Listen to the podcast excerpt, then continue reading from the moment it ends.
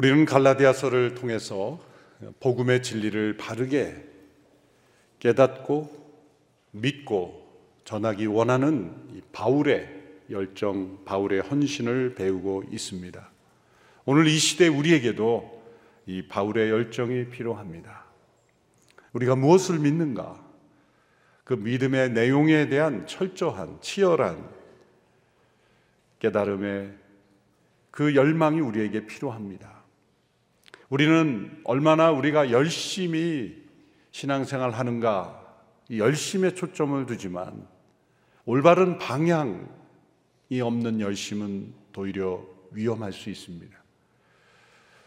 믿음의 중요한 것은 열심보다 그 믿음의 내용입니다. 나는 무엇을 믿는가? 나는 참된 복음의 진리를 바르게 믿고 있는가? 예수님의 십자가의 죽음이 나의 죄를 용서하시는 죽음이요. 대속하시는 죽음이요. 그리고 그분의 부활로 인하여 우리가 하나님 앞에 의롭게 되는 이 복음의 진리가 나의 삶에 어떠한 변화를 주고 있는가? 참된 복음의 진리대로 바르게 살고 있는지 아닌지를 알 수 있는 중요한 시험이 있습니다. 그것은 내 안에 참된 자유가 있는가?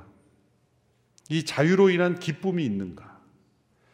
이 자유는 하나님의 진리 가운데 거함으로 누리게 되는 자유입니다. 그저 내가 하고 싶은 대로 하는 인생의 모습이 아니라 마땅히 내가 살아가야 할 모습대로 살아감으로 복음의 진리대로 바르게 살아감으로 내 안에 이루어지는 자유. 예수님께서 말씀하신 자유입니다. 진리를 알지니 진리가 너희를 자유케 하리라. 주의 영이 계신 곳에는 자유함이 있느니라. 말씀하신 자유입니다. 갈라디아서를 쓴 사도 바울은 그 성도들이 이 자유를 잃어버리지 않기를 원했습니다. 복음이 주는 이 자유를 위하여 싸우고 있는 것입니다. 갈라디아 교회에 가만히 몰래 들어온 이 사람들은 그리스도 안에서 우리에게 주시는 이 복음의 진리가 가져다 주는 자유를 빼앗아 가지고 도리어 종이 되게 하는 율법의 종이 되게 하는 그 어리석음에 대하여 책망하는 것입니다. 놀랍게도 우리가 복음 안에서 누리는 이 자유를 잃어버리고 다시 무엇인가 얽매이면 틀림없이 우리는 죄의 종으로 살아가게 된다는 겁니다. 우리를 죄로부터 자유케 하시고 율법으로부터 자유케 하시고 우리의 옛사람과 옛 삶을 끊어버리고 새 생명으로 살게 하신 이 복음의 진리를 능력으로 체험하지 못하며 구습을 쫓아 살아가는 그러한 모습에 대하여 바울은 분노하며 책망했던 것입니다. 왜 이들은 예수 그리스도를 믿는 그 믿음 안에서 누리는 자유를 스스로 포기하고 율법도 함께 지켜야 한다는 그런 삶을 받아들이고 그대로 따른 것일까요? 정말 율법을 지키는 그러한 삶이 좋아서일까요? 아닙니다. 그것은 그들이 오랫동안 율법을 지키는 삶에 익숙했기 때문입니다. 조상 대대로 내려오는 그 율법과 더불어 살아가는 삶, 그것이 문화가 되고 생각이 되고 심지어 세계관이 되는 그들의 삶 속에 너무나 익숙한 것이기 때문입니다. 태어날 때부터 그들은 율법 아래 있었고 율법과 더불어 교육받았고 율법으로부터 그들의 삶의 습관이 형성되어 있기 때문에 오랫동안 익숙한 그것이 그들의 그들이 누릴 수 있는 이 안의 자유를 앗아가 버린 것입니다.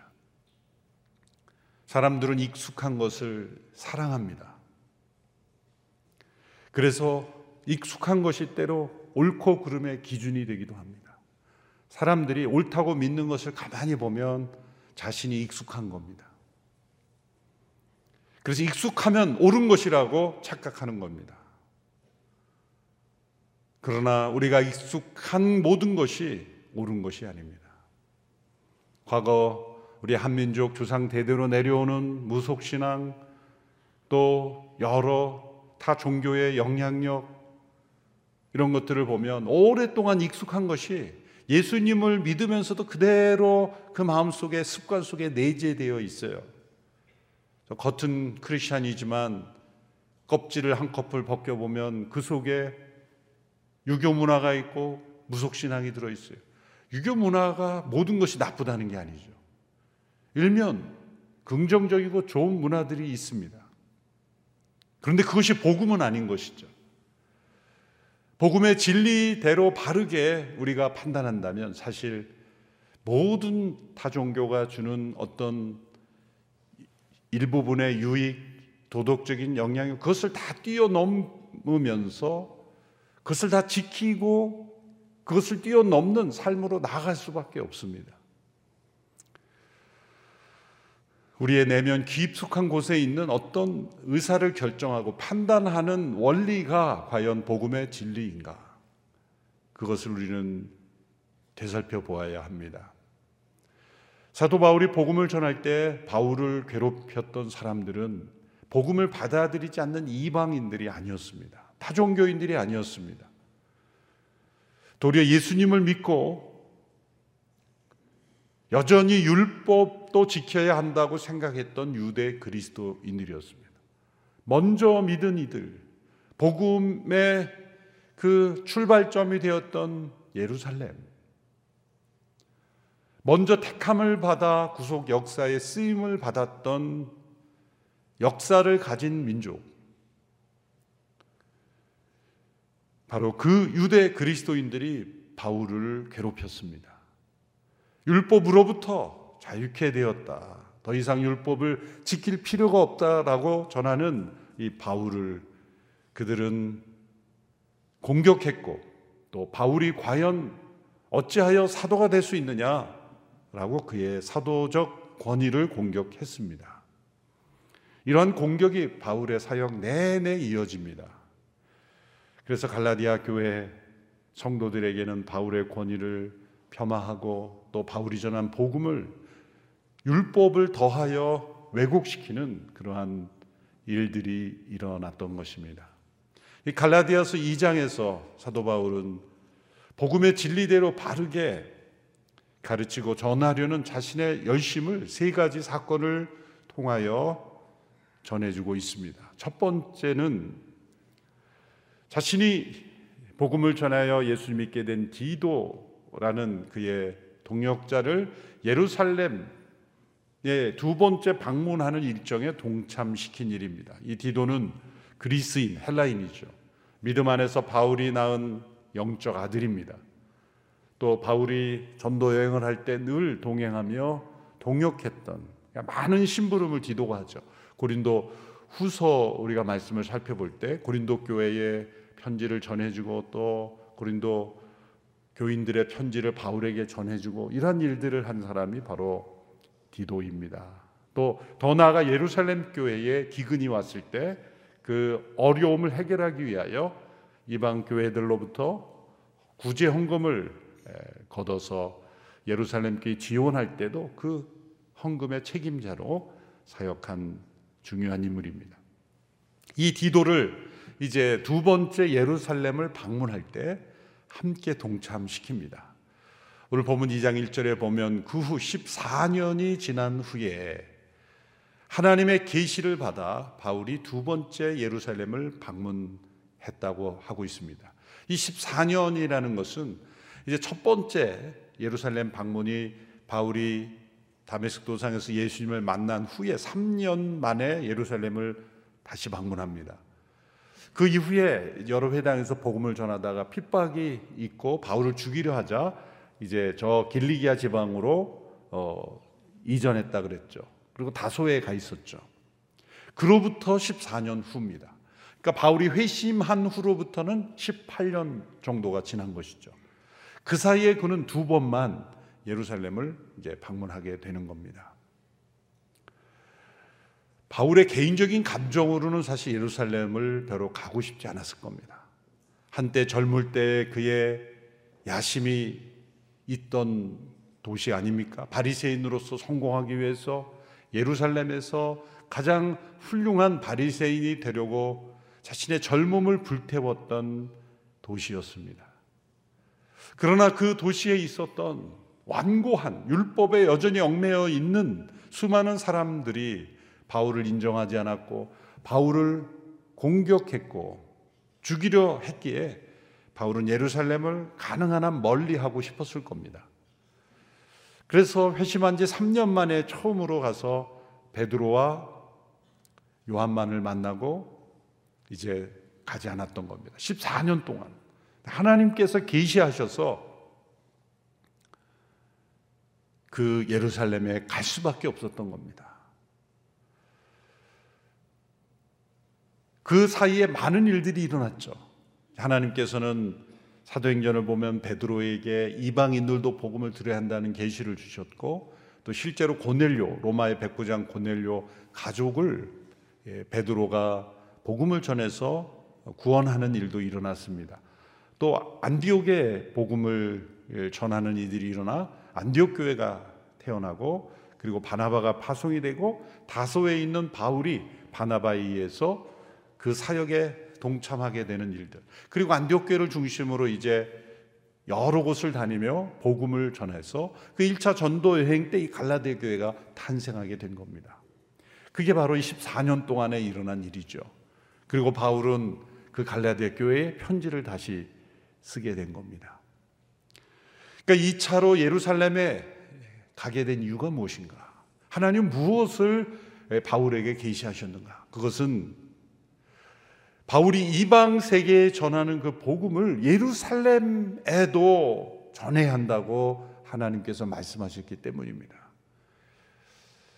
왜냐하면 예루살렘에 있는 주, 주요 사도들은 예수님의 동생 야고보 그리고 베드로, 요한 이러한 사도들이 중심을 이루었지만 그들은 유대인으로서 그 유대 율법에 주는 그 제한, 한계, 그 습관, 그 전통을 벗어나기가 참 어려웠다는 거죠. 그 위에 여러 사건이 일어나지만 이제 사도 바울을 통해서 바울과 바나바를 통해서 이방 세계에 전해지는 복음은 순수하게 순전하게 우리를 자유케 하시는 십자가의 복음이 전해지고 있었지만 이 예루살렘에 있는 성도들에게는 복음이 전해졌지만 그 율법을 거기에 더하여 여전히 율법을 지킴으로 자신의 의를 추구하는 인간의 본성과 결합된 이 율법주의가 예루살렘 교회를 지배하고 있었기 때문입니다. 그래서 하나님께서는 바울에게 가서 복음을 확실하게 전하라. 그래서 오늘 본문에 보면 유명하다고 하는 사람들에게 개별적으로 전했다고 하는데 그 유명하다는 사람이 누구일까? 아마 예루살렘 교회 영향력을 미쳤던 사람들이 아닐까요? 이름만 되면 이방 교인들까지 알 정도로 그러나 그들이 바로 믿지 못하고 있는 이들 어떤 정치적인 사회적인 영향력은 있지만 올바른 복음의 진리대로 바르게 믿지 못하고 있던 이들에게 개별적으로 찾아가서 그들이 유명하기 때문에 개별적으로 찾아간 것이 아니라 단 둘이 정말 정확하게 분명하게 복음이 무엇인지를 깨닫기 위해서 바울이 그런 노력을 기울였다는 거죠. 그리고 바울은 말을 덧붙입니다. 그들은 내게 아무것도 보태 준 것이 없다. 이 말은 그들이 나에게 영향을 미친 것이 아니다라는 겁니다. 예루살렘에 있는 지도자들과 영향력 있는 사람들에게도 복음이 다시 들려져야 했다는 겁니다. 여러분 우리의 신앙생활이 세월이 흘러갈수록 복음의 진리가 무엇인지를 깨닫지 못하고 내가 복음의 진리대로 바르게 신앙생활을 하는지 분명하게 확신하지 못하고 살아갈 때가 너무나 많습니다. 어제 저녁 우리 산마루교회 이주연 목사님이 예, 문자를 보내오셨어요. 여러 소식을 전하면서 어제 어느 교단에 장로 부부 영성 수련회라 그래서 어느 기도원에 갔는데 목사님이 강의를 하시려고 지금 그 바쁜 시간에 토요일에 시간을 내서 가서 기다리고 있는데 강의가 시작될 시간에 뭐 40분씩 장사 소개를 하더래요. 목사님 화가 나서 그냥 놔버렸대요. 붙잡는데도 그냥 놔버렸대요. 역시 바울 같은 분이시죠. 지금 이 어려운 시대에 이 함께 기도하자고 모인 자리에서 그냥 장사하는 그런 일만 그 기도원에서 계속 하는 걸 보고 목사님이 분노가 나신 거예요. 복음의 진리대로 바르게 치열하게 믿어야 하는 지도자들의 수련회에서 이런 모습이 일어나는 것을 보고 잘했다 그렇게 말할 수 있겠습니까? 뭐 그럴 수도 있는 거죠. 그렇게 말할 수 있지만 그럴 수도 있는 거라고 생각하고 살아가는 사람들이 있고 어째서 그럴 수 있느냐라고 그렇게 분노가 일어나는 입장에서 여러분 어느 편을 택할 것인가? 우리가 지금 이 시대에 이 어려운 상황 속에서 교회가 바로 서야 한다라는 그런 어떤 치열한 열정과 갈망이 우리에게 잃어버려진다면 우리는 교회가 어떤 모습이 되어가는지도 생각하지 못한 채 그저 휩쓸려 갈 수 있다는 거죠. 그래서 저는 이주연 목사님 더욱 존경하게 되었어요. 하나님께서 왜 예루살렘에 다시 바울을 보내셨습니까? 예루살렘도 복음을 들어야 한다는 거예요. 이 말을 우리 시대에 적용하면 신앙생활 20년, 30년, 40년, 50년, 60년 한 성도들도 복음을 끊임없이 새롭게 깨닫고 적용하고 체험해야 된다는 것. 누군가 여러분에게 복음은 무엇입니까? 물어본다면 피식 그냥 웃고 마는 사람이 돼서는 안 됩니다. 여러분의 자녀가 손주들이 그리고 주변의 성도들이 복음은 무엇입니까? 복음 복음 그러는데 복음이 무엇입니까? 물어볼 때 그걸 목사님한테 물어보지 왜 나한테 물어봅니까? 그렇게 대답해서는 안 됩니다. 복음의 진리를 예루살렘 성도래 그들도 들어야 했다면 오히려 그들이 그 율법적인 그런 신앙생활을 하고 있으므로 복음이 주는 자유를 누리고 있지 못했다면 바로 하나님께서 바울을 예루살렘 교회에 다시 보낸 이유와 동일한 모습을 갖고 있는 것입니다. 그런데 2장 3절에 보면 이 디도를 이제 두 번째 예루살렘 방문에 동참시켰다고 하는데 이런 구절이 나옵니다. 나와 함께 있는 디도는 그리스 사람이었지만 억지로 할례를 받도록 강요하지 않았습니다. 이 구절이 중요합니다. 디도를 대동하였는데 그는 헬라인이었어 이방인이었습니다. 그 예루살렘에 있는 지도자들이 이 디도를 어떤 태도로 대하는가 또 바울이 디도에게 부여한 임무는 물론 바울의 모든 사역을 돕는 것이지만 예루살렘을 위한 구제 헌금의 책임자로 지금 바울은 생각하고 있거든요.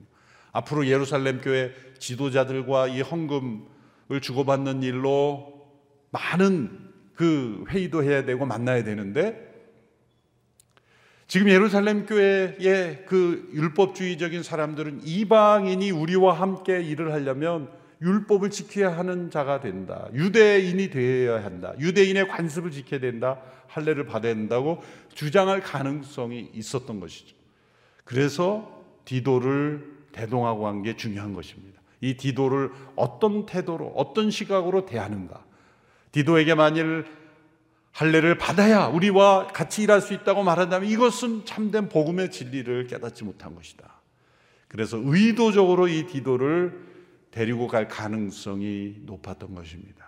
그러나 감사하게도 바울이 예루살렘에 다시 열심히 전한 이 복음의 진리대로 그들은 디도에게 억지로 할례를 받도록 강요하지 않았다라는 것은 바울이 전한 복음을 예루살렘 에서 다시 깨닫고 확신하게 되었다는 것을 보여주고 있는 겁니다. 이게 또 갈라디아 교회 성도들에게 뭐 어떤 메시지가 있습니까? 지금 갈라디아 교회 몰래 들어와서 복음을 변질시키는 사람들은 마치 예루살렘에 있는 성도들은 자기들처럼 신앙생활 하는 것처럼 왜곡하고 있기 때문에 그것이 아니라는 것을 보여주는 예가 되는 것입니다. 그러니까 억지로 강요하지 않았다라는 것은 만일 디도가 나 할례 받죠라고 했다면 어쩌면 막지 않았을 가능성도 있었다라는 의미가 되죠. 이게 무슨 말입니까? 바울은 실제로 디모데는 할례를 받도록 허용했습니다. 그 말은 이제 모든 율법으로부터 자유케 되었기에 율법을 지킴으로 우리가 의롭게 되는 그러한 생각에 대해서는 단연코 복음의 진리가 아닌 것으로 제외시키지만 어떤 관습으로 어떠한 한 시대 문화로 나의 선호도로 행한다면 세상에 얼마나 많은 다양한 관습과 문화가 있습니까? 그런 차원으로는 또 억지로 받지 않도록 행하지 않도록 막을 이유도 없다. 그것이 바울의 관점인 겁니다. 디모데는 이 그의 사역 환경이나 또 이 마음이 심약한 사람처럼 디모데서를 보면 강하라 이런 메시지를 마주 자주 전하는 것을 볼 때 디모데가 자신이 할례를 받지 않음으로 인해서 주변의 환경에서 그 받는 스트레스, 불필요한 어떤 그런 것 때문에 아마 할례를 받도록 허용하지 않았을까 생각합니다. 그 근거 구절이 고린도전서 7장 18절 19절입니다. 제가 읽어보겠습니다. 할례를 받지 않는 할례를 받은 상태에서 부르심을 받은 사람이 있습니까? 할례의 흔적을 지워 할례를 받지 않은 사람이 되려고 하지 마십시오. 할례를 받지 않은 상태에서 부르심을 받은 사람이 있습니까? 일부러 할례를 받으려고 하지 마십시오. 할례를 받았든지 안 받았든지 그것은 문제가 아닙니다. 오직 하나님의 계명을 지키는 것이 중요합니다. 이것이 디도에게는 할례를 강요하지 않고 디모데에는 할례를 받도록 허용한 이유입니다. 그러니까 해도 되고 안 해도 되는 그런 수준의 문제라는 겁니다, 이제는. 그것을 지키고 행함으로 어떤 하나님의 구원, 하나님 앞에 의롭게 되는 수준의 문제라면 그것은 단연코 거부해야 되지만 한 나라와 민족의 전통과 문화의 수준으로 등장한다면 굳이 거부할 이유는 없는 것이다. 그런 정도의 수준. 우리가 먹고 마시는 것이 중립적인 것이듯이 그저 우리의 몸의 생활에 필요함과 같이 그런 수준의 문제가 되어야 한다는 것이죠. 그래서 디도를 억지로 할례 받지 않도록 한 것. 그것은 바울에게 예루살렘에 그가 다시 복음을 전한 중요한 열매가 되었던 것입니다. 둘째 사건은 이제 두 번째 방문에서 주요 사도들과 교제 악수를 나눈 일입니다. 9절 10절 같이 한 목소리로 함께 읽겠습니다. 시작. 기둥같이 여김 받는 야고보와 게바와 요한은 하나님께서 내게 주신 은혜를 인정하고 나와 바나바에게 교제의 악수를 청했습니다. 우리는 이방 사람에게로 그들은 할례 받은 사람에게로 가도록 하기 위함입니다. 다만 그들은 우리에게 가난한 사람을 생각해 달라고 당부했는데 이것은 나 또한 힘써 행해 오던 일입니다. 예루살렘 교회 기둥 같이 여김 받는 야고보 예수님의 형제 야고보죠. 세베대 아들 제자 야고보는 이미 헤롯 아그리파에 의하여 사도행 12장에서 순교한 이후입니다. 예수님의 동생 야고보와 게바 베드로죠. 요한 이 세 사람이 기둥같이 여김 받는 사도요 지도자였습니다. 그리고 그들과 만난 이 바울과 또 바나바 그리고 디도 이 세 사람이 서로 의논한 겁니다. 그리고 교제 약수를 나눴다. 이 교제 약수라는 표현은 관용어죠. 이것은 친교하기 위해서 인사했다라고 하는 것을 교제 약수라고 표현하지 않았겠죠. 이 교제 약수라는 말은 어떤 문제에 대하여 깊은 논의와 대화를 나눈 후에 의견의 일치를 이루었을 때 그리고 긍정적으로 서로 합의했을 때 이제 악수로서 표시할 때 우리가 되게 그 당시에는 긍정적인 합의를 이루면 오른손으로 악수하고 끝내고 부정적으로 끝나면 왼손으로 악수하고 끝냈던 것 같아요. 그래서 영어 성경을 보면 몇몇 영어 성경 이렇게 번역을 하죠. 교제의 약수를 the right hand of partnership. 파트너십의 오른손이다. 그렇게 번역을 한 이유가 그런 뜻입니다. 이것은 합의를 이루었다. 어그리먼트를 이루었다라는 뜻입니다. 그러니까 야고보와 게바 요한 그리고 바울과 바나바 디도 이 세 사람들이 서로 합의를 이뤘다. 무슨 합의를 하였는가? 야고보와 게바 요한은 유대인 중심의 사역, 바울과 바나바 디도는 이방인 중심의 사역을 하기로 서로 인정하였다는 겁니다. 그렇다고 해서 바울은 유대인을 절대로 안 만나고 또 베드로는 이방인을 절대로 안 만나는 뜻이 아니죠. 바울은 이방 세계를 다니면서도 회당에 먼저 가서 구약 역사와 율법을 잘 아는 유대인들에게 먼저 전도했어요. 이방 세계에서 만나는 유대인들에게 전도했습니다. 그렇지만 넓은 의미에서 하나님께서 우리들은 아무래도 유대인들이고 언어도 부족하고 문화에 대한 이해도 부족하기에 유대인 중심 할례 받은 사람 중심으로 당신들은 이제 이방 세계 중심으로 사역하기로 서로 권위를 인정했다는 겁니다. 이게 왜 중요합니까? 바울의 권위를 공격하는 사람들이 끊임없이 있었는데 예루살렘 사도들과 동등한 권위가 있었다는 겁니다. 교제 약수라는 의미가 바로 그겁니다. 예루살렘 사도들로부터 안수를 받거나 그들로부터 권위를 위임받거나 그들의 인정을 받아서 비로소 사도가 된 것이 아니라 동등하게 부르심을 받은 그리스도의 사도로서 그들은 사역의 영역 그리고 복음 전도를 위해서 효율적인 사역을 위해서 업무 분장의 차원에서 서로 악수하였다는 뜻입니다. 이것이 갈라디아 교회에서 바울을 공격했던 사람들에 대한 중요한 사건이 되는 겁니다. 세 번째 사건을 설명합니다. 그것은 이제 안디옥에서 일어난 일입니다. 안디옥에서 베드로의 위선을 책망하게 된 일이죠. 11절에서 14절까지의 내용입니다. 제가 읽겠습니다. 그러나 게바가 안디옥에 왔을 때 그에게 책망할 일이 있어서 얼굴을 마주 대하고 그를 책망했습니다. 게바는 야고보가 보낸 몇몇 사람들이 오기 전에 이방 사람들과 함께 음식을 먹고 있었습니다. 그러나 그들이 오자 그는 할례 받은 사람들을 두려워해 슬그머니 그 자리를 떠났습니다. 그러자 다른 유대 사람들도 게바와 함께 위선을 행했고 바나바까지도 그들의 위선에 휩쓸렸습니다. 나는 그들이 복음의 진리대로 바르게 행하지 않는 것을 보고 모든 사람 앞에서 게바에게 이렇게 말했습니다. 당신은 유대 사람으로서 유대 사람처럼 살지 않고 이방 사람처럼 살면서 어떻게 이방 사람에게 유대 사람처럼 살라고 강요합니까? 바울이 상세하게 설명하기 때문에 설명이 필요 없지만 간략하게 다시 설명하면요. 이게 베드로가 예루살렘에서 안디옥을 방문한 겁니다. 이것은 바울과 바나바의 거점이 되었던 시리아에 있는 안디옥이죠. 그 교회에서 이제 여러 이방 성도들이 있을 거 아닙니까? 또 이방 사람들이 사는 곳이니까 함께 식사를 나누고 있었던 거예요. 아시다시피 매우 율법적인 유대인은 아무와 식사하지 않습니다.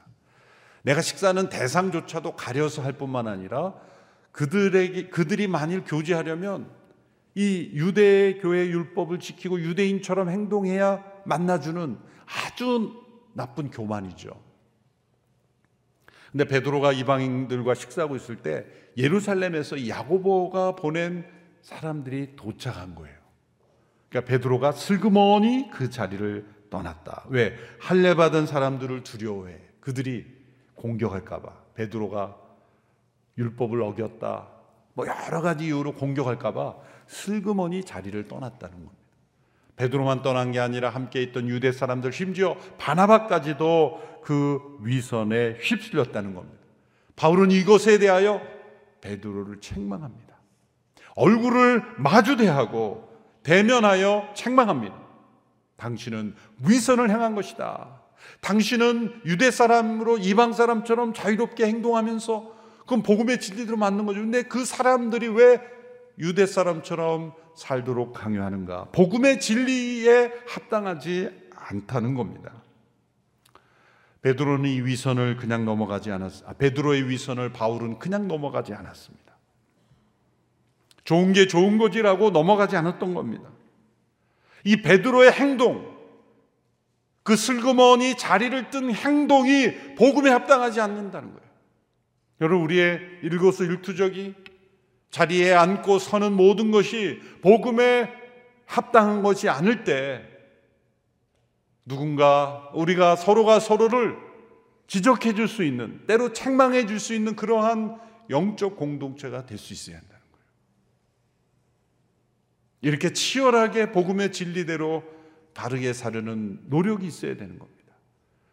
무엇인가를 얽매이려고 율법적인 그러한 규칙으로 얽매이는 것이 아니라 복음의 진리대로 바르게 그 바르다는 건 뭡니까? 우리를 자유케 하시는 복음의 능력과 기쁨을 앗아가는 그러한 인간적인 생각을 제거하는 노력이 있어야 된다는 거예요.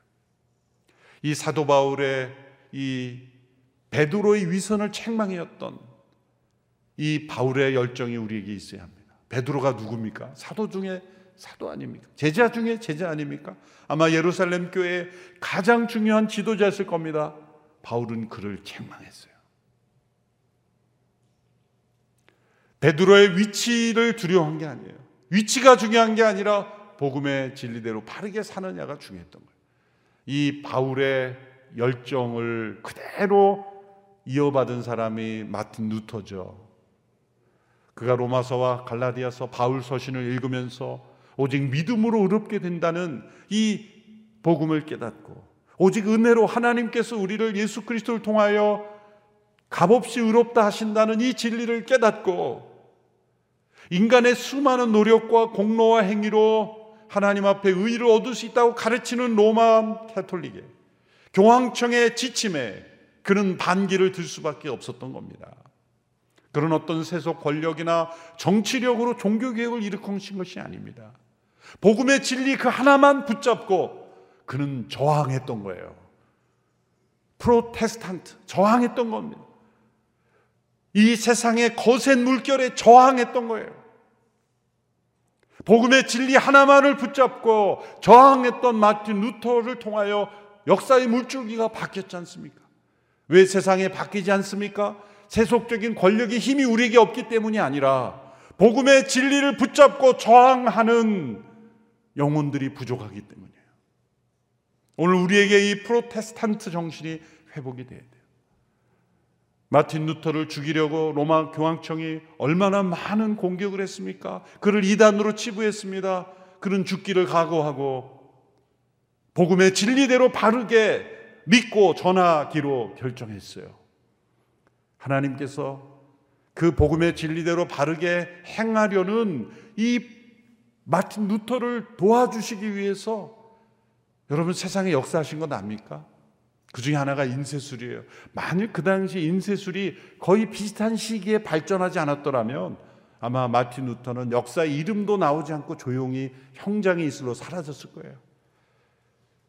마틴 루터의 생각이 이, 그 당시에 인쇄술을 통해서 많은 사람에게 알려지고 루터가 라틴어 성경을 독일어로 번역해서 누구나 성경을 읽을 수 있도록 하고 그런 인쇄술이 종교개혁의 역사를 뒷받침했던 거예요. 어떤 사람들은 인쇄술을 통해 종교개혁이 퍼질다. 그건 역사가들은 그렇게 보지만 사실은 인쇄술이 더 발전한 것은 종교개혁 때문이기도 한 거예요.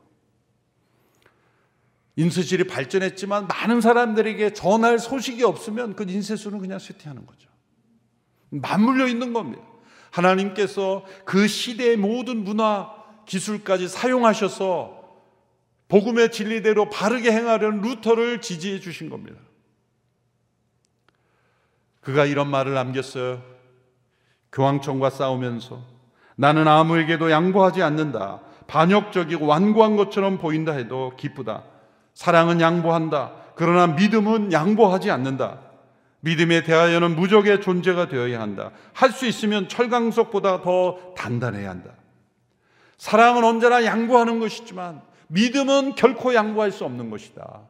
철강석보다 더 단단하게 견고하게 믿음을 지켜야 한다는 거예요. 며칠 전 저녁 TV 프로그램 지나가면서 보는데 무슨 다큐를 하더라고요. 특집 다큐라 그래서 하는 것 같아요. 이 지구의 위기에 대해 설명하는 거라서 제가 유심히 보았습니다. 우주에서 소행성이 떨어짐으로써 이 지구가 위기에 올 수 있다는 그런 내용이에요. 실제로 소행성이 파편이 떨어지고 또 그 북극이나 남극인가 이 파편이 떨어진 것을 그 주소로 다니는 그런 탐험가들도 있다 그래요. 각국에서 유심히 봤습니다. 실제 일어나고 있는 현상이니까. 근데 마지막 부분에서 어느 과학자가 한 말을 사회자가 이렇게 결론을 내는 거예요. 이 소행성에 떨어지는 그 돌에는 유기물과 이 수분이 풍부해서 이 지구의 생명이 어떻게 시작이 되었는가? 그 소행성에 떨어진 돌로부터 생명이 시작되었다. 깜짝 놀랐습니다. 예전에 진화로는 우리가 동물로부터 이렇게 진화돼서 사람이 됐다고 하던 이제는 돌로부터 시작되었다고. 스스로를 내가 돌로부터 기원됐다고 믿고 싶은 사람 한번 손들어 보세요. 과학이라는 이름으로 이렇게 진실을 왜곡하는 거예요. 증명된 것이 있습니까? 증명되지도 않았으면서도 생명의 기원에 대해서 말해요. 그러면 창조는 증명됐습니까? 물론 우리 인간의 힘으로 증명할 수 없죠. 그런데 둘 다 증명되지 않은 것이라면 여러분 어떤 것을 선택하시겠습니까?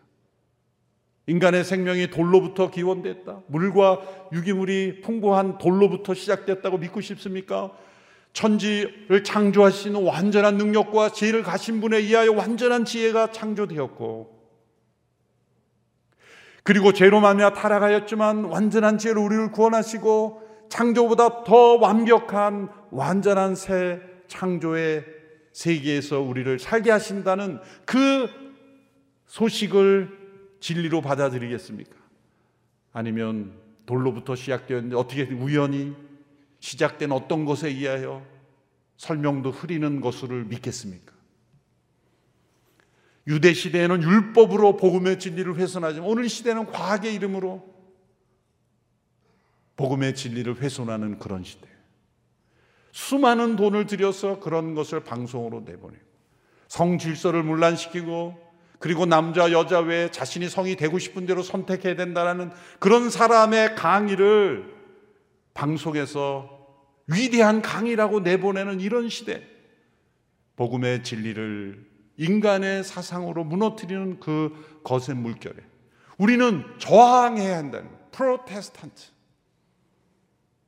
당시에 로마 교황청에 지시는 모든 사람들이 다 진리라고 옳은 것이라고 믿었지만 그렇지 않았다는 거죠. 마틴 루터가 이 로마서와 갈라디아 말씀을 통해서 복음의 진리대로 바르게 믿으려는 그 저항의 믿음을 가지고 역사를 새롭게 바뀐 거예요. 오랜 시간이 흘러서 이제 종교개혁이 일어난 지 500년 이상이 흘렀을 때 어쩌면 우리는 또다시 복음의 진리를 붙잡지 않고 세속의 사상과 흐름과 거센 물결에 휩쓸려 가고 있는지 몰라요. 복음의 진리대로 바르게 믿으려는 이 저항의 믿음이 있으면 하나님께서 함께 해 주시는 겁니다. 세상이 옳은 것처럼 말하는 모든 주장에 휩쓸려 가서는 안 돼요. 예수 그리스도의 십자가의 복음을 굳게 믿고 이 복음의 진리를 가지고 세상을 변화시키는 우리 성도들이 되기를 축원합니다. 기도하겠습니다. 살아계신 하나님 아버지, 세속의 거센 물결에 복음의 진리를 내어주고 훼손하는 어리석음이 없게 하여 주옵소서. 바울의, 사도 바울의 이 열정과 마틴 루터의 열정이 오늘 이 시대에 우리에게도 다시 회복되게 하옵소서. 예수님의 이름으로 기도하옵나이다. 아멘.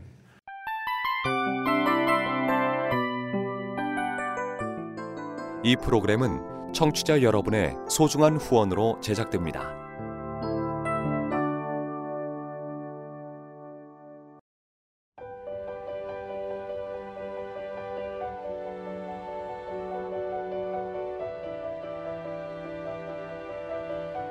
세상에는 수많은 교회들이 있지만 더 깊이 있는 말씀 강해를 찾기 위해 크기로만 교회를 선정하지 않습니다. 보다 좋은 영적 콘텐츠를 더 많이 나누기 위해 방송비를 받지 않습니다. 1년 365일 복음만 전하고 싶어서 우리는 광고를 하지 않습니다. 온누리의 복음을 땅끝까지 CGN TV와 함께 땅끝 선교사가 되주세요.